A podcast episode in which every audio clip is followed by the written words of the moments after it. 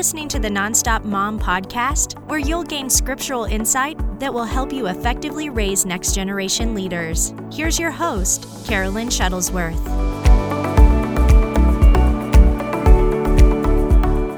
Hey ladies, welcome to Nonstop Mom. This is Carolyn Shuttlesworth. Thank you so much again for tuning in this week. I just wanted to let you know, if you are new to this podcast, I have a Facebook page. Make sure to check it out. It's called Nonstop Mom. Like the group and be a part of it. We are, I think like over 1,300 women now in the last 8 months. It's phenomenal. I love to get on there. I'm going to be going live again soon, doing some teachings. We just had a Nonstop Mom party, which was so much fun. It's still up there if you haven't weren't a part of it, but you wanted to just check it out and see what it was about. But it was so much fun. So many prizes to give away, and we just had a bunch of fun games and good laughs. So really make sure you're a part of the Nonstop Mom group on Facebook. You can always reach me on Instagram. It's under Carolyn Shuttlesworth. I love to hear from you. I just got a whole bunch of ladies that wrote in some really awesome topics. So I wrote those down and I'm going to be working on them for you. But thanks so much for sharing this and getting the word out. I love to hear it. So if you're listening to this, pop it up on social media and let me know that you heard it. It's a great encouragement to me, and I love to share it. It's a great encouragement to other women out there, especially if they're new to the page. Anyway, we're going to get into it this week, and I'm going to be dealing with mom fear. We really can kind of go through this. Mommy fear is a very big subject, and it's one that I love to teach on, because that's one of the reasons why I started Nonstop Mom. Is a lot of ladies are so strong in their faith until they have kids.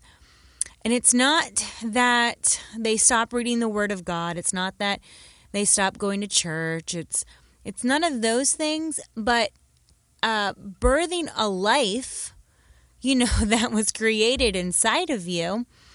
Or some women who have had trouble getting pregnant and then, receive a miracle baby. Your children are held so dear to you.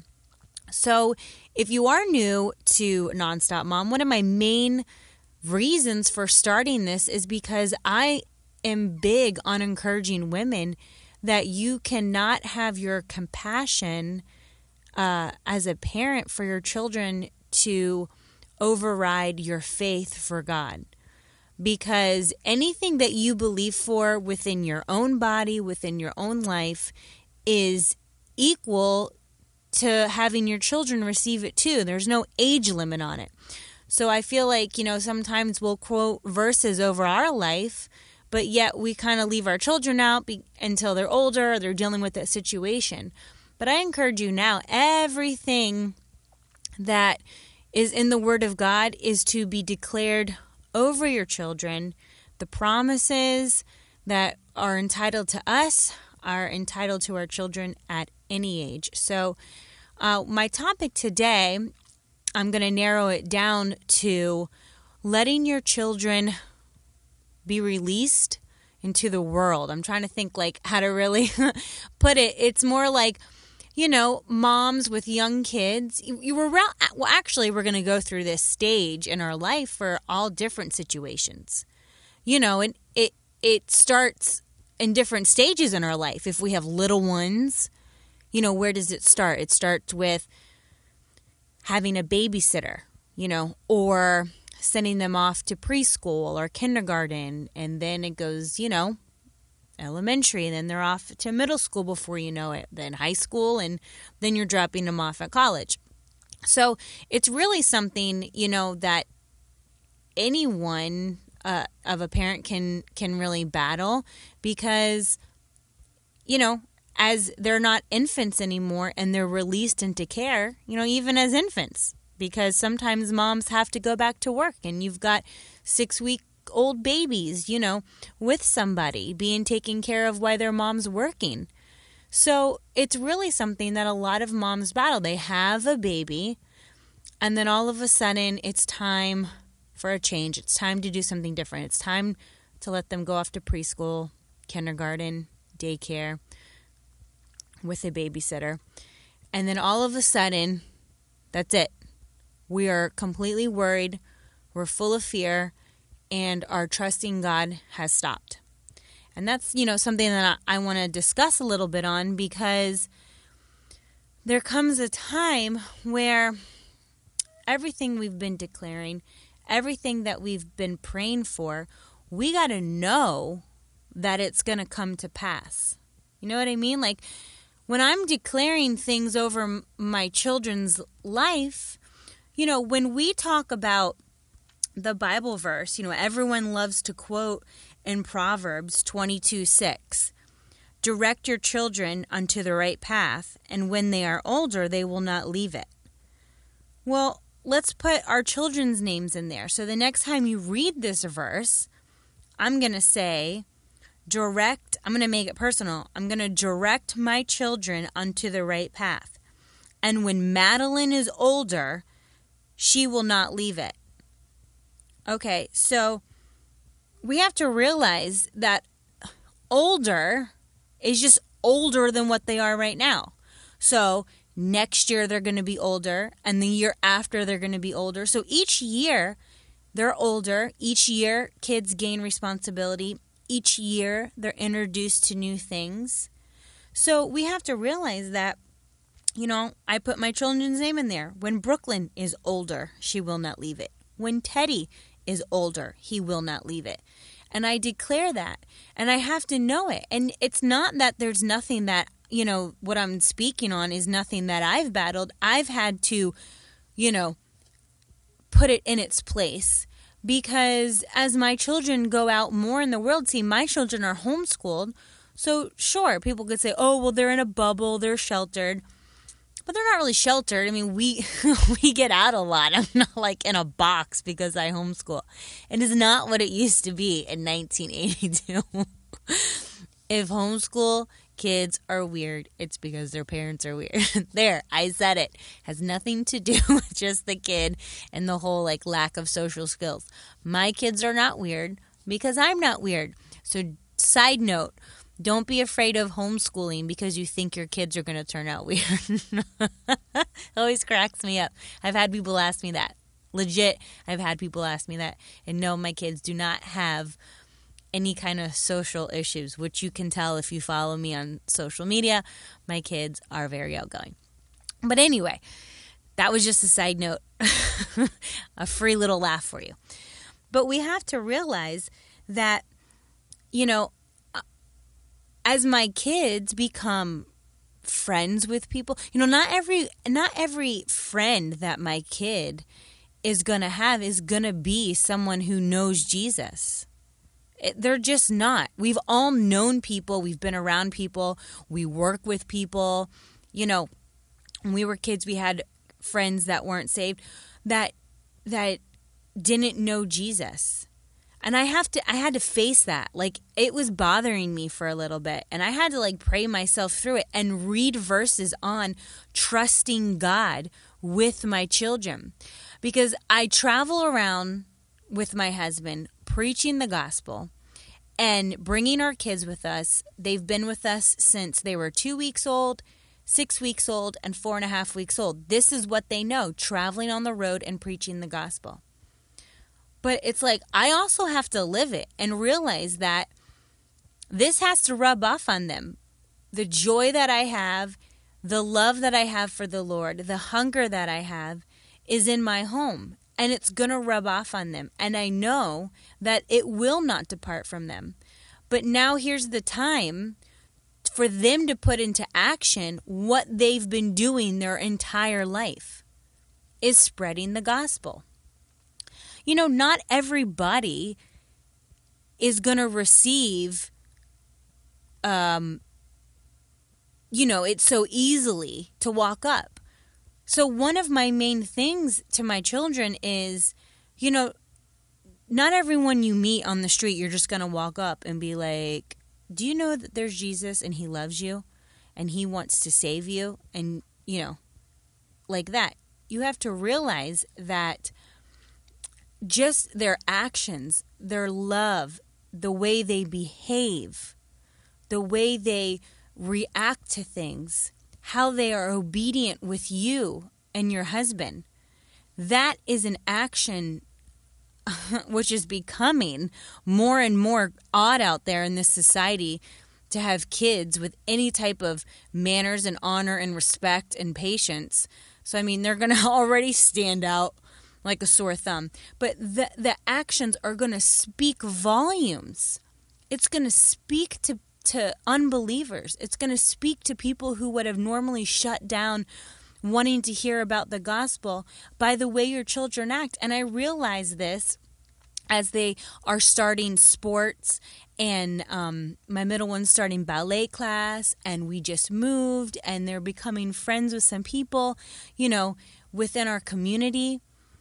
And I realized, like, at first I was like, no, my kids, they can't, they're going to be corrupted. Oh God, please don't. And I was like, Carolyn, get your act together. What are you doing? You cannot shelter them in. You cannot tell them we are living a life to reach the gospel, that reach people around the world with the gospel. And you can't even let them out in the neighborhood or with sports, fearful that they're not going to want to love Jesus, fearful that they're not going to want to know it. But that's incorrect thinking and incorrect teaching. Because if I show my kids the goodness of God, what it is to fear the Lord, what it looks like to love the Lord, what it looks like to live in obedience, then they will realize that there's nothing better than loving and serving Jesus. And it's something that they will do, and they won't be corrupted. They won't be infiltrated with the things of this world. They won't be easily saying yes to temptation. That won't be easy for them. They'll be able to shut it down. Their Holy Spirit, you know, one of the best things, and I say this on other podcasts, is teaching your children discernment at a young age. I have prayed that over my kids since they were babies. I have declared over them that they will have discernment at a young age. I have to realize that I am not always going to be around my children. I'm just not. As much as I don't want to realize that, I have to realize that I ask the Lord for these children. They are a gift to me. They are borrowed. I'm raising them. Just like Hannah, she prayed. She was childless. She couldn't have children. She prayed to the Lord. Please, Jesus, Lord God, I want a child. And when you give me a child, I will give him back to you. And he will serve you and live for you all of his days. You know, when I was thinking of Hannah, she released her son to God's work and get this, and to his protection.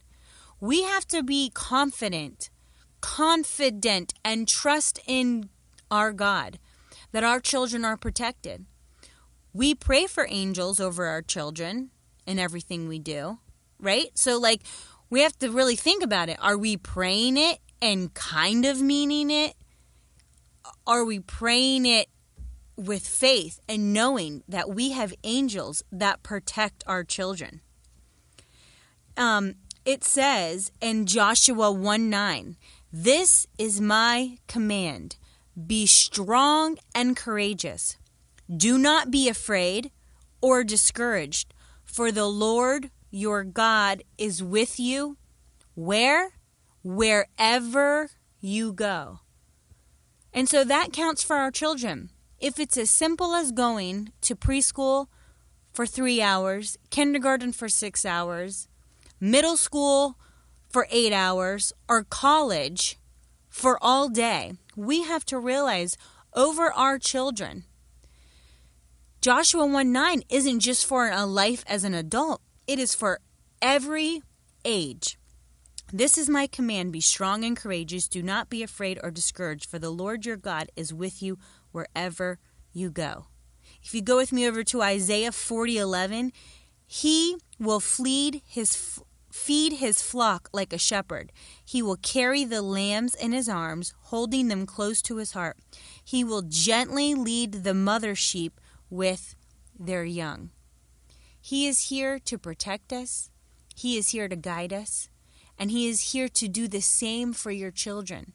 So we need to realize that our protecting abilities is not to be greater than our trust in the Lord. I'm going to say that again. Our protecting abilities. We cannot think that we can protect our children better than God's protection. We can't think that. That's a form of pride. We cannot think that what we can do is better than what God told us that he will do for us. We cannot think that.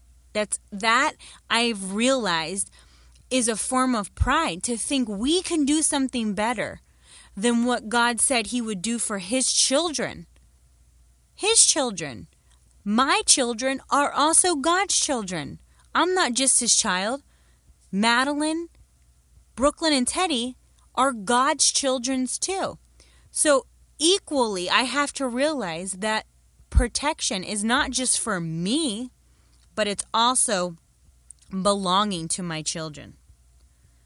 And so we have to raise our children at a young age to hear God's voice when they're not with us. I understand their situations. You know, that's why we have to be Spirit-filled and listen to the Holy Spirit and let him guide us, and realize that, yes, of course, some situations are bad and we get red flags and we don't have to do it. You don't leave your kid with just any old person because they're a babysitter. You don't take them to just any old school and leave them with any old teacher. I get that. But we do have to learn to let them go a little bit. You know, what you do for your 2-year-old, you're not going to do for your 5-year-old. What you do for your 5-year-old, you're not doing for your 10-year-old. You know, I tell this to my girls all the time. Things just aren't going to be fair. It's just not going to happen. So yes, with age becomes more responsibility. With age becomes more knowing of things. So, you know, we have to realize you don't just put your 3-year-old just any old place. We obviously care as parents and want the best for them. But when you do make a decision to let your kids go off somewhere, whether it be sports, whether it be school, whether it be, like I said, with a babysitter, a friend's house, and now if they're driving, you know, they're off in a car, we have to realize that what we declare, what we say over our kids is going to be their protection, is going to be their word, is going to guard them, put a fence around them. We can't let the fear of the what if paralyze our parenting decisions, because a lot of that happens to us. The what if. What if they go in the car with their friend and they get an accident? What if they go around the block on the bicycle by themselves and somebody tries to steal them? What if I take them to, I don't know, what if I take them to kindergarten and they're out on the playground and they do the monkey bars and they fall down and break their arm? What if? What if? The what if in parenting is so dangerous, and it paralyzes us. Fear is an invisible prison, and it's nasty, and it's not of God, and it's of the devil, and it's something we have to kick square in the face, like karate chop, pop kick it with your foot, slice it with like ninja swords. Fear is an ugly, ugly spirit that will overtake somebody, overtake your thoughts, overtake every bit of you, and paralyze your parenting decisions for the what if. We can't think of the what if. What if my kid is with their friend and sees something bad? What if? What if? What if? That will trap us, and it will swallow up our faith, and we will be speaking negative, and we will make wrong decisions for our children if we live by the what if. it will paralyze our parenting. So we cannot do that. We cannot do the what if fear. You know, so you have to realize God really understands the situation that you're in if this is something you have battled or currently battling, because he had to give up his son. He raised him. He spoke to him. He guided him. He gave Jesus the ability to work these miracles, to show people the good things of the Lord. But then he had to give him up. He had to let him go. And he had to watch his child go through pain. And he had to deal with these feelings that we feel as a parent. So he understands. But he's also promised to protect our children. He's also promised to give them good gifts. He's also promised to speak to them and guide them and help them. So we cannot live in this fear bubble of the what if for our children. It says in Isaiah 49:25, and I'll finish up with this, "For I will contend with him who contends with you, and I will save." And the Amplified, I like how it has the extra words. It says, "Defend, preserve, rescue, deliver your children." I'm going to read it again. Isaiah 49:25 in the Amplified.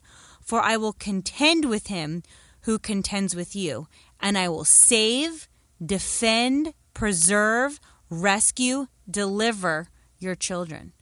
And that's what his promises are for you.